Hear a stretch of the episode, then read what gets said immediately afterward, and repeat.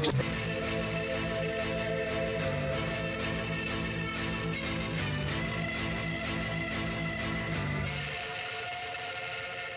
I'm just an individual, living a miracle, staying indivisible, connected to God and my physical. Essence of my spiritual presence is visible, totally leaving you unaware of my mental subliminal. Used to be a criminal, living so minimal, but things have changed in my life. It's going through different intervals. Finding that balance is significantly difficult. Timing is everything, so my timing is critical. Rhyming is literal, the unforgettable. That's why I stand before you impeccably so presentable. I give respect to you know that I am respectable. I've always wanted acceptance. Is that acceptable? I am the rival, expected to be exceptional. And I'm a grown man, handle business like a professional. I am incredible, the unconventional. And you stopping me from chasing my dreams is unpreventable.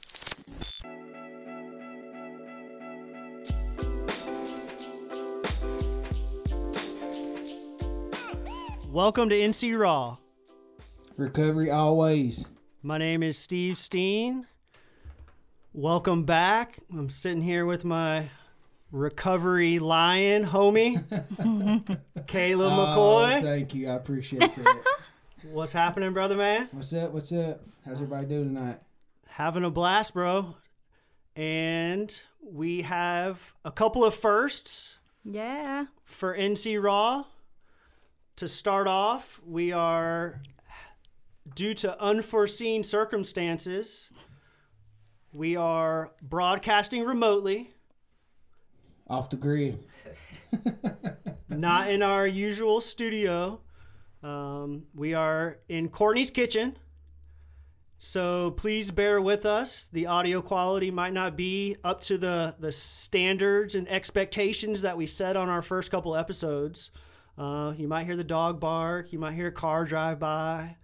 Uh, we're not in the confines of the studio on campus. Keeping it raw, baby.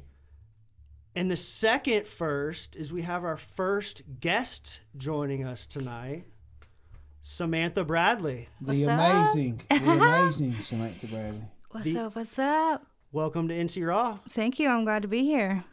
So, from what I understand, you are a person in long-term recovery. That's right. Proud. All right, and you're you're a local from the Jackson County area. Yes, I am local, born and raised in Jackson County. Ray's ain't gonna get no love on here.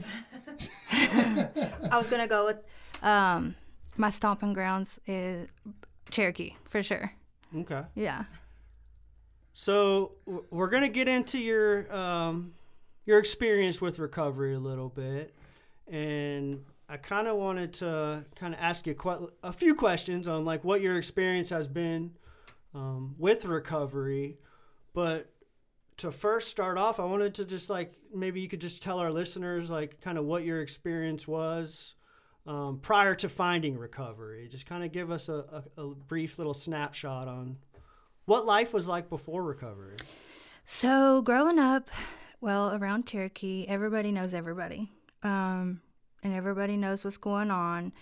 So, I, my childhood was great. Um, my father died at age 16, but I, so I kind of was like went off the grid, and was living with men, anybody that would take me in, pretty much. So, um, everybody knows everybody. So I had support from my friends.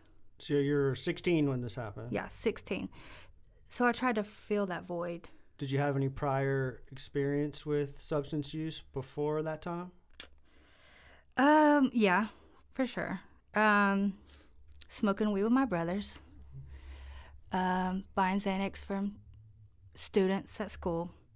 Uh, and just it just led to other other harder drugs, but those were the the beginning stages of my addiction, and that was, you know, my my sophomore junior year. I was still a child. I don't know. I don't know if you remember this or not, but who took you to the hospital after your dad passed away? Yeah, so Caleb and I have been friends for a while. My dad passed away when I was living there. How long has that been? I mean, I was I was um, 15. I wasn't 16 yet. So is it appropriate for me to ask how old you are now? Yeah, sure. I'm 29. Dang, we look at way back, huh? Yeah, so it it makes full circle for sure. Right. Um, you know, I yeah, it that I kind of like I didn't grieve it at that time, um, and I have. I mean, I was I was grateful that you know he was and not sick anymore, but that kind of led off that deep end for sure. But Caleb was there to answer the question. Caleb was there. He took me to see my family. It was pretty devastating. I wouldn't say that I was a good influence at that time. Obviously, Yeah, that's what that was gonna be my follow up question. Was like, what was life I like was- from your perspective on that situation? I was not a good influence at that time. Uh, I, I can't remember honestly. It's Right, we can't remember. honestly, it's you know done a lot of things that would would may, uh, affect my memory since then. But I do remember taking her because that that was a significant event. So Okay. yeah. Um, I mean, we were. That was our thing. Per cap parties. You know, like that was our thing. Just getting, getting high. Okay, so prior to you getting into long term recovery, did you have any attempts at stopping use or did you Um, well, I stopped counting the attempts at like 10. There's Mhm. so many attempts. Um, but in my heart, I always wanted better. I always knew there was better. Um, so as far as attempting, I mean, when I was when I was in high school, I wanted to go to college. You know, I, I always wanted to do better. Um, something always came up, and it was usually my using. Um, and so what leading up to those attempts, what was there anything that brought you to that point or like led led you to want to try to stop? um, I would like to say yes. I didn't really care about anything. Um, I even there was some major event. You know, I, I lost so much. Um, but I would have to say, if there was one thing that I wanted to change my life around for, um, it wasn't myself because it was my family. My family is super supportive. Um, my mom would have have did recovery for me if she could. Um, but there wasn't. I mean, with all that being said, obviously you know we, we know what you turn turn to for comfort. right. So, what was it that you? I mean, what made you turn to start trying to find recovery, and how and how do you sustain your recovery now? So there's been many attempts, as I said, and there has been defining moments such as going to jail. Um, I can relate to Caleb's story a lot. Jail is where I was like on my knees praying for a different way, but that it took more than just that. Um, I went to like every treatment in Western North Carolina, every one. I could write a book on it. Like, if you want to know about a treatment, ask me. Um, um, so um, the major major thing that happened um, i started i ran away from probation um, they put me on supervised probation which was reward instead of going to jail um, i decided that you know i was going to lie to the probation i was going to do what i wanted to do i failed for a drug test and then i ran um, and i didn't have anywhere to run i lost everybody and so i I went to Haywood County. How I got there, I don't know. Um, I met an older guy who sold drugs, and I stayed there. Um, and a part of my story is I stayed at this man's house because I didn't have anywhere to go, and he sold me pills, and I got pregnant by this guy, this man. and so the turning point is getting pregnant, and um, deciding that my baby was worth it. How many? I mean, obviously you lost count of how many different treatment centers you went into. So, with that being said, how come treatment didn't work for you, or was it the treatment, or was it, you know what you was going through at that time, or because so many families, I get a lot of questions, you know, of, of why you know why doesn't treatment work? Because we always have this. Uh, Perception of like when people's not ready because we, we place this label on what we think they should be ready for. Yeah. So with that, how come how come treatment didn't work for you? Um, well, first, let me say that I gained a lot of tools from treatment. Um, um, treatment didn't work for me because that's not what I wanted. Somebody placed me there. Every time it was uh, either probation or my mom or just uh, not me. I didn't. I didn't want to be there. Um, I do want to give a shout out to Mary Benson House. Um, that it was a treatment center. That was a year long program. Um, and I want to say that that worked for me. That's that's where I started finding recovery. Um, and I think what they did different is it was a gradual process. So in the first 30 days, obviously you're on uh, some kind of restriction because you're trying to, you know, avoid all the old life. But they allow you to go back into the community with all this accountability. You know, you come back, you get drug tested. So I was able to work. I was able to get my peer support. I was able to have my child. I was able to live life, but still have accountability. It was kind of like having roommates. Um, at all the other treatment centers, it wasn't quite like that. You know, it was go to class, go to class, go to a meeting, NA meetings, AA meetings, and I'm going to tell you part of my story is that's not what works for me. I don't I don't go to NA, I don't go to AA. I, I love them I respect them and I enjoy what they do and I've been there, but that just not works for me. So um, getting to choose where I went for my recovery, what I did, but still come home and and drug test, and um, that led into me getting my driver's license, and I don't know, that was just like a the way it was like. Uh, transitional. They called it transitional. So you mentioned this program. Yeah. What was it called? Mary. Mary Benson House, and it's Okay. um, one of the only treatment centers in Western North Carolina um, where you can have your children. It's not the only one, but it's the closest one to us. So you found out you were pregnant, and what happened next? Like, how did how did you get from get the news that you were pregnant or whatever, and deciding that you wanted to get help to ending up in this place? Like, how did that? What was the progression like? Um, I decided. Um, I found out I was pregnant. I was in jail. I did 90 days. I served my 90 days, and uh, which was like uh, seemed like forever. Um, everybody kept saying, "You look like you know you, you have a noodle baby." Because of the noodles, but uh, I was actually pregnant. I went to a treatment center where they did not accept pregnant women, um, but because of God, who I, you know, is my higher power, um, I was allowed to stay there, which was a miracle. Um, and they found somewhere for me to go that was close and where I could get support with my three year old. Um, but that change in events, being pregnant by somebody who sold me drugs, was shameful. I mean, I'm very ashamed of it. Not a lot of people know my story. Um, the guy is in prison for 20 years for selling meth. Um, and I want to say he'll never be a part of our lives again, but he will. I mean, he's going to get out. Um, but what I chose to do is, um, I, uh, you know, Liam is my son, and we have a family. I've created a family where we can have open communication about my past.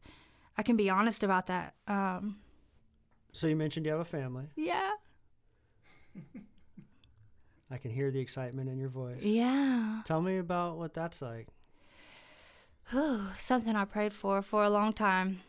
I mean, I made so many mistakes. Um, all I wanted was stability. I wanted to share a home with somebody. I wanted to have kids. That was my dream, not by my drug dealer. but that's the way it happened. And And somebody came into your life. Yes, I have a shout out to Jermaine. Um, he was my son's daycare teacher when I was in the program at Mary Benson. I walked in the doors, I saw a man watching my kid, and I was like, that is so attractive. And guess what? He doesn't know anything about, well, he didn't, let me correct. He did not know anything about recovery or addiction and why, the whys, because there's so many whys. And that's where I was going with this. I kind of wanted to know what that process was like when Um, dating somebody that's not in recovery and not educated on it. But you shared with me in a prior conversation that he showed interest in learning and he took steps to educate himself. And what was that like for you? And like, what what did he do to to meet you where you are? So I just when I was thinking about this question, I thought it might come up. Um, I answered it myself, but I shared it with him earlier, and he's like, "That's wrong. That's not what happened." So I said, Well, tell me what happened. And he said that what I did was allowed him space to learn instead of getting mad at him for using the wrong language, for, you know, not um, having any empathy with me. When I would make mistakes, I would be like, You just don't understand. And let me tell you, being in a relationship with a non addict is almost as hard as being in a relationship with an addict because th- there is, is you don't understand each other. It's total opposites, and um, it's been a learning process. What I did most recently is I brought him to my therapy. I let him be a part of. You know, I said, you know, this is my accountability partner.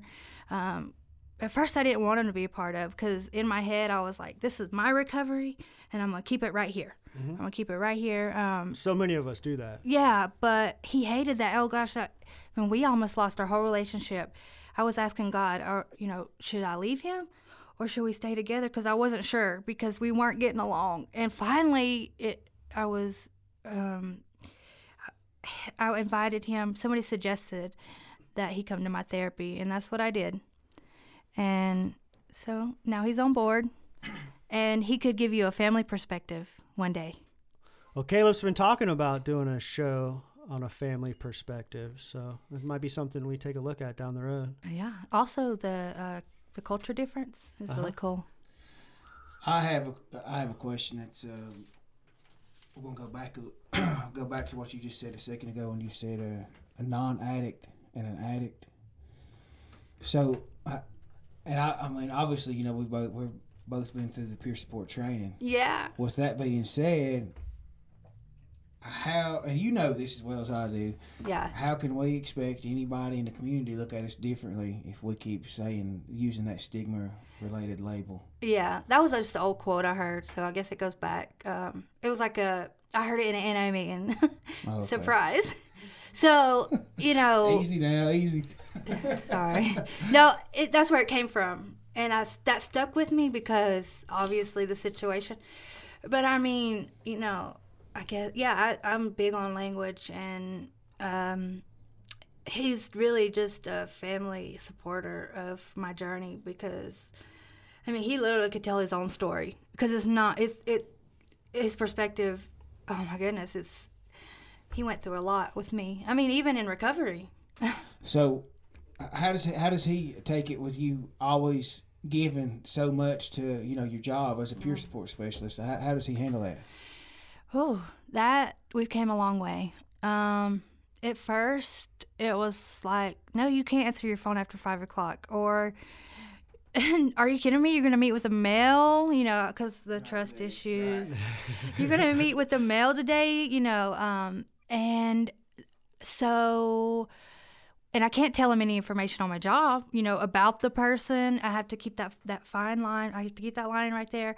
Um, really it was just about building trust. I would uh, share my my my celebrations through the day. Not the peer not the person i supported but today i got to feed somebody. Today i got to clothe somebody. Today i got housing for somebody. And he saw that joy and that that's what i love and that's my passion. And um, i mean that's the only job i'll ever have for multiple reasons. Um, and but he either was gonna, you know, he bes- he decided that to be on board with this would be uh, a good option. Um, when he was going against the grain, I was very upset. Um, it just took a lot of communication. It's a pretty bold statement to say it's the only job you're ever going to have. Only Yeah. job. So tell me what that's like. Like I know it's a the peer support specialist career path that you've chosen kind of plays a, a vital role in your recovery process, right? Yeah. Uh, uh, employment is my recovery pathway for sure. Um, that's So- just one of the things. What's it like life on the job on a daily basis? What do you Oh, how does that support your recovery? It varies. Um, I say that's going to be my only job. I want to point out that I'm a felon, and I don't. La- that's not my label, but uh, that's the truth of the matter. Um, and I will never be able to get it expunged. Hashtag ban the box. Yeah, ban the box. Yeah, which so, and I'm working towards like being a peer support may not be my job title, but in my heart, you know, that's what I'll always do. I'll give back to others, for my you know being able to tell my story. I don't want to be put behind a desk. Mm-hmm. Um, so that's why I say that. Uh, So you want to engage the community. In a- in yeah, a yeah. I want to be right beside them. Not Mm-hmm. yeah. Um, but what my my daily job Like, what's your experience been like on a, you know? Whew, it's it's um, getting individual and getting to know the individual. Um, I call them peers. That's what that's my choice of word. Um, there are other words, but um, and what their needs are, and let them create their journey, not me say this is what we're gonna do today. Um, but what it looks like is I, I drive over to Haywood because that's where I work right now, um, and usually I meet with two or three people a day. Um some huge things. uh, You know, I help them like for instance, I'm helping someone gain their guardianship back. They don't even have rights of their self. And today we worked on going to the courthouse and gaining that back. You know what I'm saying? Like you can now be your own person. You don't have, you know, because and that's a tough I mean, that's that's been that's not been an easy journey. But to be a part of that and and not say, you know, I did this for them, but letting them let them do it. Um, I think some of the the coolest moments of my day is going down to the open door. Um, that's kind of where it's like a community soup kitchen and sitting down and not wearing my badge and like being a part of the group, not being a power a person of power. You know, I don't want to be that person of power. I want to be just right beside them Sitting down and finding yeah value in the yeah group. i want to eat that the soup kitchen you know i want to i want to get on that you know that is my level. There's no other level for me. I don't go to the office much because i'd rather be you know at the community kitchen. Um So they keep you busy, and you deal with some yes. pretty stressful stuff. How do you find the balance to not bring everyone else's, I don't know, baggage home with you? oh that's a like a process. That doesn't happen um i mean it, i i bring it home occasionally by accident but on good days it's um it's just like whole health like um when i'm frustrated i exercise um but instead of bringing I, okay, so I debrief. I debrief with my coworkers. Um, I choose prayer. There's got to be, you know, somebody greater that's helping me through this. Um, and um, the big one for me is supervision. Talking to my supervisors. Um, I don't want anything hidden in the dark because this is a not a black and white job. Is a lot of gray. You can get into stuff that you don't even mean to. You know. Um, and so just being honest about that. Today I let somebody ride. I'm not really sure if I was supposed to. Just being honest because you don't want to carry that home with you. Because, you know, that feels really bad. Uh, just being prompt about stuff, making sure that I'm, uh, time management is huge. But recently, my de-stressor is exercise. I'm on board with Caleb. There you Yeah, go. man. I feel like y'all are y'all are guilting the hell out of me over here, man. Yeah. All this exercise talk, man. Well, Yeah, yeah. how'd that, how'd that hike go? this Talk about a level of shame. Oh Yeah. man, yeah, we had a blast, dude. Yeah, a great time. Did you go? Yeah, I didn't hit that. I didn't hit Yellow Mountain, but we went. You saw some pictures uh, from yesterday. Went over to High Falls, Lake Glenville. It was a Oh, blast. yeah. Yeah. So, what do you do? Oh, okay. You said the gray. There's a lot of gray area. Yes. Tell us about some of that. Um, you know, those, well, they're called, um, they're, for each facility, they're different. Um, I can give you an example. Um, so, as a professional peer support, I'm not, you know, I'm not supposed to contact anybody that I've served um, through Facebook forever. Basically, they say a year, but I would just put, you know, forever. If I serve Caleb, and I couldn't do that anyways. And that has to be difficult in the community. like Yes, this, huh? because as a natural peer, I want to. That's what we do. We connect. So I'm sitting here. I want to see what they're doing the rest of their, you know, the rest of their life. Um, but that's a big one. It's just, do you choose to be the friend or do you not? Because each facility, behavioral health facility, is different. Sometimes it's a year. Sometimes it's three years. It's that gray. So what I decided is I'm just not, because that, you know, that's just um, keeps me between the lines. But I don't. Is those are like learning lessons. I don't know. I try to stay out of the gray. I'm really black and white. So, do you ever feel like you're kind of letting down your your peers, your clients, by setting that firm boundary with them and not not breaking it at any point, regardless of what your agency's um, policy is. You're setting a boundary to saying it's never going to happen. Period. Yeah, that's what I never. heard, right? Yeah, you're never gonna. Uh, I don't say it like this, and I would never say it like this. But in the big realm, I'm saying I could never be your friend. But you make it clear that Yeah. there's going to be boundaries. Yeah, I, but the reason why is because even though I say I don't want to be the power person over power or per, person of power, I am. I've served them. I know their background. I know them and their struggles or what they're, you know, um, and to be their friend down the line, even as a friend, just a friend, I would still have that power of them. I mean, that's just what it would be because I had that before, and and it's hard to explain to them because they don't. They just want a friend. They they see somebody who has not let them down, who has uh, been there when nobody else has been there, who's helped put food on their table, and now they're asking you to be their friend, and you can't. And yes, it's heartbreaking. How, how do you help put food on their table? Take them to the food bank. Okay. Take them. Take them to. Uh, that's the other the gray. Oh, there's no gray with that. Never mind. That's it's more like you know you can't give them money. Um, take them. Find all the resources in the community. Is it hard for you to like work with someone and put in all your effort and really not see them succeed or not see them take to recovery like you have? Like, what's that feel like? Yeah, they make mistakes, and we have to sit back and watch it. We have to sit back and, yeah, financial mistakes, um, all the time. I'm sitting back like, don't do that. But you have to be there when they fall and pick them back up. And, and let's try again. You know, that is peer support. Peer support is showing them that there is somebody there. And I even have t- told them, I've done this before, you know, and showing them a better way. Let's work out a budget, you know, and see if it works. And it may not work. There are so, there's been so many failures. So, how early in recovery are these folks that you meet? Um, well, they recover from all different.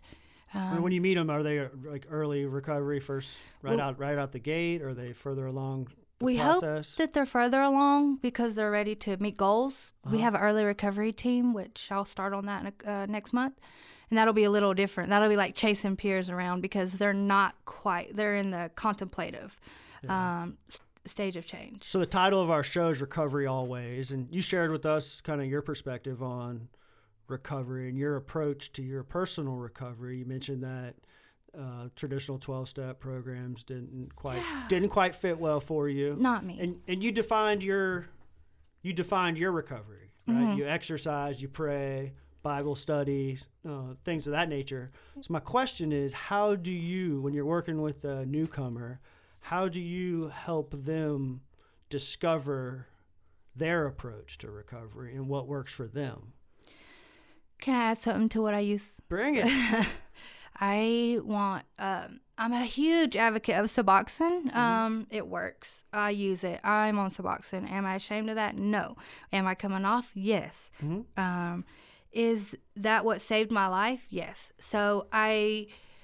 Part of my peer support is I when people are in that point where they don't really know what to do, I suggest Suboxone. I mean, you don't have to, but especially if they're coming off, you know, painkillers. Um, but what I suggest is never, never, never, never, never, never, never give up. Keep trying pathways. Go to NA, go to AA, go to Celebrate Recovery, go to church, go meditate, go to um,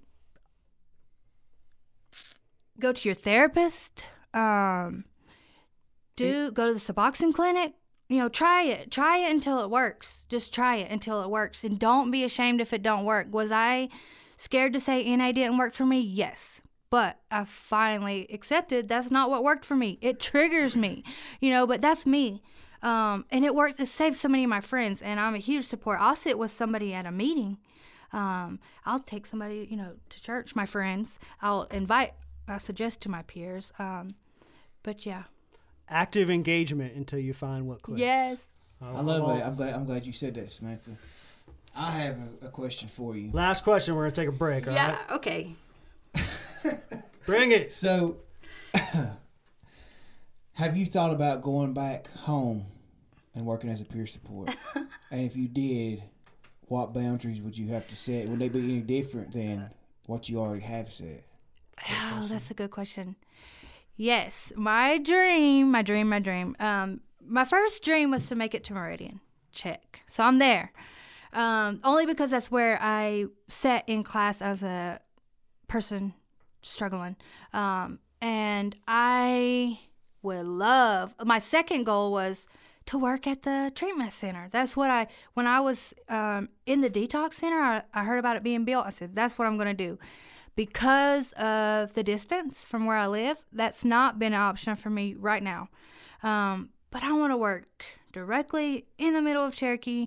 I want to um, let people know that they can do it. You know, it, it has been hard. I thought I was like gonna die in Cherokee. I thought that um, I was either gonna marry an old guy with a bunch of pills and he was gonna deal them to me for the rest of my life, or I was gonna die. Um, but I want to show people that they're that it's real, that that recovery is for everyone. And yes, I want to do it right from where I'm from. Would I have boundaries? Yes. What triggers me is Cherokee. I mean, that's just true. Uh, the language, the the language, the I don't know what it is. You know, somebody can come in my group and say one thing about their pill dealer, and I'll be like, hmm, wonder who that is. You know, it's like I'm just directly in it. I don't have to, you know, I just because I, I know it. I know everybody, my you know my own family, my own brother. You know, it's like I it's so easy. Um, but I want to get there. Um, I don't want to, you know, it'll take a while. I think I'm, I'm think I'm really just building up my skin on the outside right now. Um, actually, my job moving to Jackson County will be covering some of Swain County, so you might see me down there on the outskirts. But yeah, I, if anybody opens up a recovery home, Caleb, I would love to be a peer support there. I got we're, we're working on it. We're Okay. working on it. Yeah, I- uh, I like being in connection with Caleb because I know he's got the same goals as I do, big goals. Like, um, I just don't. I somehow got under an agency and I love it. Um, and I've suggested that suggested that to Caleb, and I think he would as well. But I think he also has other ideas for his community. So sometime I know we're all gonna somehow link up, and it's gonna change. It's gonna this, change. this is the first step of that, right? Our our vision is to have a peer support program under our organization, obviously, and Yeah. we would dispatch wherever they're needed, to jails, Yeah. prison when people walk out of prison, Yeah. The family hospital. services. yeah. I mean, just wherever because they're needed everywhere. Yeah. Oh yeah. I needed peer support. Where was it? Where was it? You know what I'm saying? Where was it? I like I didn't get peer support. I need somebody to drive me. I mean, so we're not just driving around, but I needed that. I needed that. Peer support is my life. I mean, my life. If I could throw it to you in a ball and you catch it and you live it and you and you hold on to it, oh my gosh!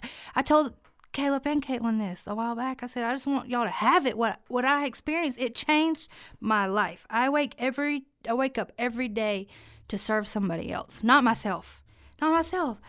And I mean, I'm proud of what I do, but I'm more proud of them because they keep coming. They showed up.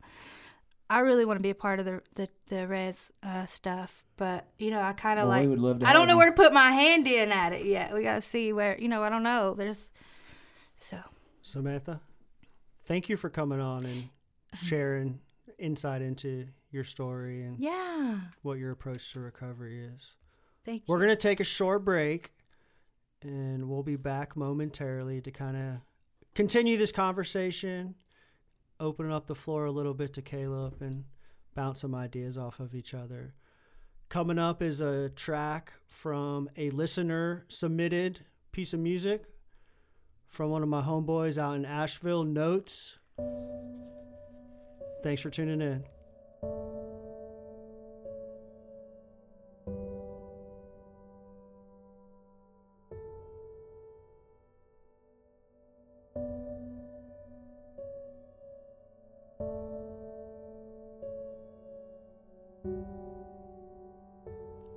Hey, look, what up, homie? Let me talk to you. As I lay in my bed, dwelling on my thoughts, thinking about my past and all the friends I done lost, all the pain I done seen, tears I done caused. Walking this road to recovery, bruh. I remember when I got here. And I ain't wanna be here. I came because you came, bruh. That's the only reason. Then you left me on my own in a place I ain't know. Then I got that phone call that the Lord and called you home. Oh my God, what the fuck, fam? I'm supposed to do now. I'm sitting in this meeting, homie, looking for a way out. Then I spoke about my pain while the tears running down my face. This ain't me, man. This ain't me. But for you, I changed, and the tears came faster. Others started crying. My pain spreading like like cancer. As I looked and I spoke to the room and I saw the faces, I knew the answer. I said, This is what you wanted. I'ma give it all I got. I'ma tell our story. I don't care if they like it or not. If they like it or not, you hear me? For real. I said, This is what you wanted. I'ma give it all I got. I'ma tell our story. I don't care if they like it or not if they like it or not. But look, man, the first two months, bro, I'm sicker than a motherfucker. Trying to figure out how to deal with these motherfuckers. Till I met a friend who said, Hooks, come and work out, a stress reliever and we can find something to talk about. I enjoyed the conversation. The kid was 19, had a head on his shoulder, school and everything, and he put me on some step work. Started with a pyramid, balance is what I needed, and that's how I started. Every time I had a problem, I had you to talk to. It didn't matter what I went through, you was always there. You was my light in my life when life wasn't fair. And times like now, bro, I wish you was here. I remember when you peeled out, I ain't know the situation and I'm waiting on your return so I can do my meditation. And you're passing your addiction. Another friend lost. I make sure this is what I say to the people when I talk. I'ma give it all I got. I'ma give it all I got. I'ma tell our story. I don't care if they like it or not. You hear me, homie? Say, I'ma give it all I got. I'ma give it all I got. I'ma tell our story. I don't care if they like it or not. If they like it or not. Rest in peace, fam.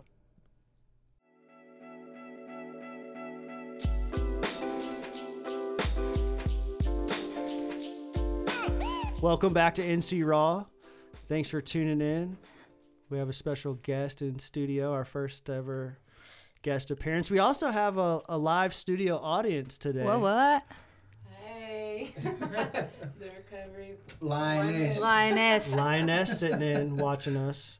Um, so I wanted to kind of dig into what stri- strikes me the most and interests me the most in the process of change and the process of recovery eh, and talk about those defining moments those those brief moments of clarity where we've had enough we feel so much guilt so much shame such a high level of hopelessness that we want to pursue change and that we want to pursue recovery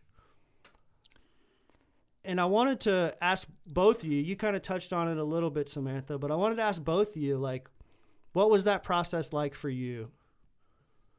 What happened? I mean, you shared your story publicly, but not all of our listeners have heard it, Caleb. And like, what happened? What was the experience like? What was the transformation like? But really, that that that defining moment, that moment of clarity, where you're like, I'm done. I'm changing my life. It starts today. Well, as I've told in the past, um, I was writing my dad a letter who had passed away of cancer, and I, I done some things that obviously I was carrying shame around. Where from- were you? Where were I, you? I was in Swain County Jail, and I was writing him a letter and writing, you know, I laid my pen down. I walked upstairs, and uh, you know, the preacher walked in, and he started sharing the word with me, and I was asking him, asking for a sign that my dad was still with me, or you know, watching over me. You're uh, in your prayers. Yeah. Uh-huh. And so I walked downstairs, and uh, you know, as I shared before, he he shook my shook my hand and told me he loved me and winked at me just the way my dad used to. And so I knew right then that God was trying to give me a sign. This man had similar characteristics of your father. He, he wore his watch the same way. Uh, he kept his mustache trimmed the same way. uh-huh. Just his his flannel shirt. He had it was the same kind of. Sh- I mean, everything was you know just it was like my dad was visiting me, Mhm. Literally, and so I knew then that it would be very foolish of me to turn back, be the proverbial dog turning back to its vomit, Mhm. and so as soon as that happened, uh, I have letters where I was writing and I was cussing every other word and just you know still talking you know like a wild man and as soon as I you know gave my life to the Lord, uh, you could see that change. Mhm. I, I mean, the next day I started writing another letter to my mom, I think it was, and you could there was no cuss words, and I was just talking differently. Mhm. So I knew I knew right then that God had come into my heart. So you witnessed this in this man, this preacher, hmm and you turned to God at that moment. At that moment, and it was right then. I, uh, it might have been that same day or the next day. I started writing down goals. Mm-hmm. Uh, this was back f- four months before I got out of jail. I was writing goals. I was writing things that I wanted to, to do in the community and, and how I was going to get to those goals because dreams are just dreams until we write them down. Uh, you know, then they turn into goals. But I started doing that and I just had this insatiable desire, this passion, this drive that I was going to be the change that, you know, we need in the community, that we need in the world. Uh, we don't have enough world changers. And so I, I knew right then that I was going to be that. So I kind of want to go into like the what triggered that response, right, to change. Like you saw the man. What did you What did you feel? What did you feel physically in your body? What did you experience emotionally in your mind? Like what kind of feelings were running through the recovery lion's body? Uh,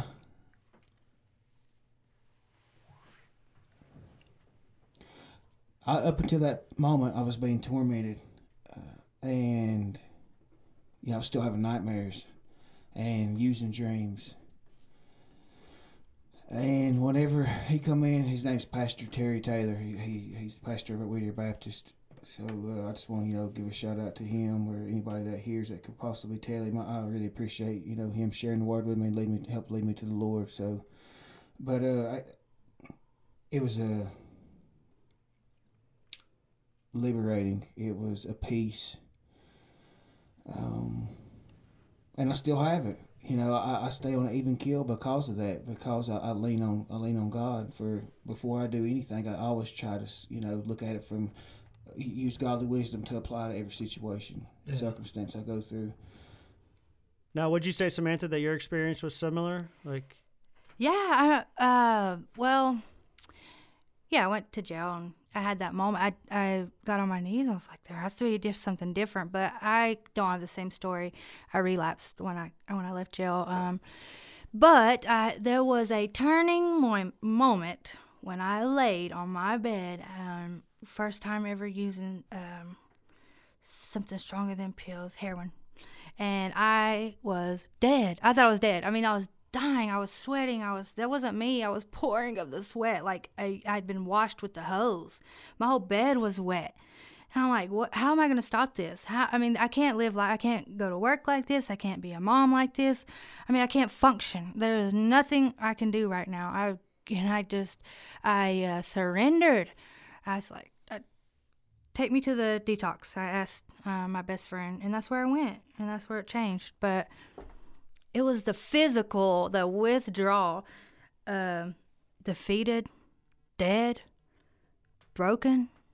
It was I was done. I was so done, and I had withdrawn so many times before that, but this withdrawal was different. It was worse. I mean, uh, it wasn't me. I was gross. I wasn't myself. Um, I didn't feel like I could be loved. I needed to do something different. Um, I only ask these questions because, like, I tend to take a non-traditional approach Yeah. to recovery myself, and um, you know, I I have since day one of recovery used a kind of mindfulness-based uh, Buddhist approach to recovery. And a key part of that is like working with your emotions and your feelings and kind of turning turning within to like understand why these things happen and like a huge part of it is is training your mind training yourself to change your relationship to these uncomfortable situations and changing your relationship to pleasure and pain. And for myself like the the process of change all these things that i'm working towards now and i like and i have to like focus on in order to to change it happened naturally also walking out of jail but it happened naturally um to where like i had so much anger i think was the the the key factor. I had so much anger a little bit of shame a whole lot of guilt built up. And i walked out of that I got bailed out of jail and I said and I just said I have to change. Hmm. And so like how do you take I work so hard to take these negative feelings and negative emotions or what what society deems negative emotions and feelings and meet them in a loving and compassionate way but at that time walking out of jail it happened naturally and so like my question is like why how did it happen naturally? Like, how did I take that anger and that guilt and that shame and make it into a positive on my own without the training, without the practice, without the knowledge? You know, I immediately started seeking resources.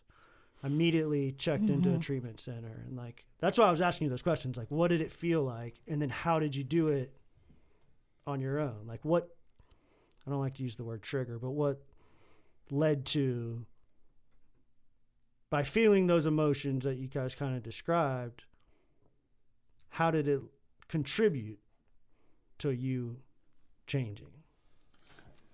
Like I was like I was sharing, you know, that, that love that I felt whenever I, you know, gave my life to the Lord, gave, you know, every I, I was just like, hey, I surrender. I, I can't do this no more. What I've been doing when I when I try to do things on my own, I make a mess of it. I, I need something. I need someone bigger than me that that's. I feel like you know uh, um, has put us all here for a reason. I, I need you to to guide me, lead me, direct me.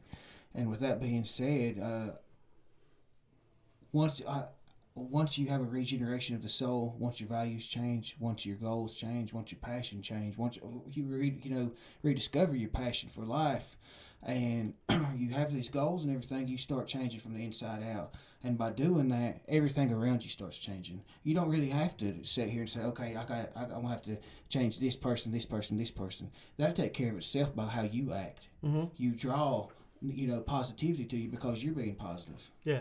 And I, I you know that that's that's kind of how it happened with me. I mean, it just it, it was uh, an immediate change, really. Yeah. Uh, I, I stopped listening to the same stuff. I don't want to listen to no junk, no you know a lot of cussing, a lot, lot because I just you know the things that come into your the, the eyes and ears are gateways to your soul. I'm a firm believer in that, and so I'm just very careful what I take in and the things you know I, I look at and the things I listen to. Yeah. So we all know, like from our personal experience, and also like friends and family that we dealt with, that that, that window only opens for a short period of time. And if we don't take the action or take the steps to take advantage of it, we will fall right back into our past behaviors. So, like, when you're working with somebody, Samantha, and that window is open, how do you share your message of hope with them in order to for them to be able to take the steps whether it's whether it's a, on your job as a peer support specialist or in your personal life I um, share my story, uh, give them a real, real hard example of what it looks like, what I went through. Um, that don't always work because they think they're there's just different, you know, and it is. But um, I lead I lead them to resources. Um, I suggest that they have accountability team, somebody who is ex- hoping you know on the other side um, supporting them get better um, when i say resources it could be a variety of things. Um, like I mentioned before, I work at Meridian. Um, I don't always suggest this to everybody because it don't always work. But you know, get um, find someone to talk to about it. Um, recovery classes, uh, you know, things that just surround yourself, like Caleb said, totally surround yourself with positivity. Um, How- but but how do you like break that barrier of trust and kind of like establish trust with them? That's questions for both of you guys. So like how how do you how do you get through that barrier that's because uh, uh, we've been there. We we know that we don't we don't believe anybody but ourselves and our our minds telling us to do all these bad things. mhm. Love, compassion. What does that look like though? hold your hand out. Mhm. Come with me. You know I I, mean? I see you. I love you. Yeah. You're valuable. like I've been there. Empathy, relate. Let them know that it's okay to be where they're at. It's okay that you are struggling, and you know recovery is for everybody. Thank you, Samantha, for your insight. That's uh, that's wise words, and I think it's a good good stopping point. I want to thank uh, Caitlin for sitting in on the show with us and being our support from the backside. Hope to have her on very soon. Of course. And Samantha again for showing up and being so willing to uh, offer your insight and share your personal stories with us. Yes, of course. And I'm gonna throw it over to Caleb to kind of offer a little bit of wisdom for you guys before we close out. I want to say thank you, Samantha. Yeah. Uh, it's you know, like you said, it's come full circle. yeah, full circle. Here we are. Um, the first story you told was talking about your dad passing away. And, you know, I, I was the one that took you to the hospital, and you know, we we was not you know No, in a good place at that time, but here we are. You know, by the grace of God. that's right. But I want to drop some wisdom. Um, it's it's about irrigating relationships, and I just want to share that infectious bacteria is attracted to water that's not moving. If you don't want that, if you don't want your life to be contaminated, irrigate it with diversity. Otherwise, it becomes toxic, infested with disease. If you have collected around you people who are just existing, a certain amount of contamination will come into your life if you're lacking fresh ideas and people who are lifting you up and striving to become better human beings in their own right. Keep your river flowing. That's when healing occurs. When your waters move, healing, change, and moving forward in your life happens. You've got to keep moving forward. If you're going through turmoil, bitterness, have no peace, and most importantly, have no joy, then look around you, and most times that will describe what's wrong. You cannot change and grow in an area in which you have become comfortable. It's easy to become comfortable when everyone you run with is as limited as you are. Don't exist. Don't become stagnant. Let your waters flow. Aspire to make a difference because we all have greatness in us. NC Raw wants to hear from you. We want to we want to celebrate with you guys. If you have any upcoming anniversaries in the month of March or the month of April, please submit them through our website so that we can recognize you on our show and celebrate with you.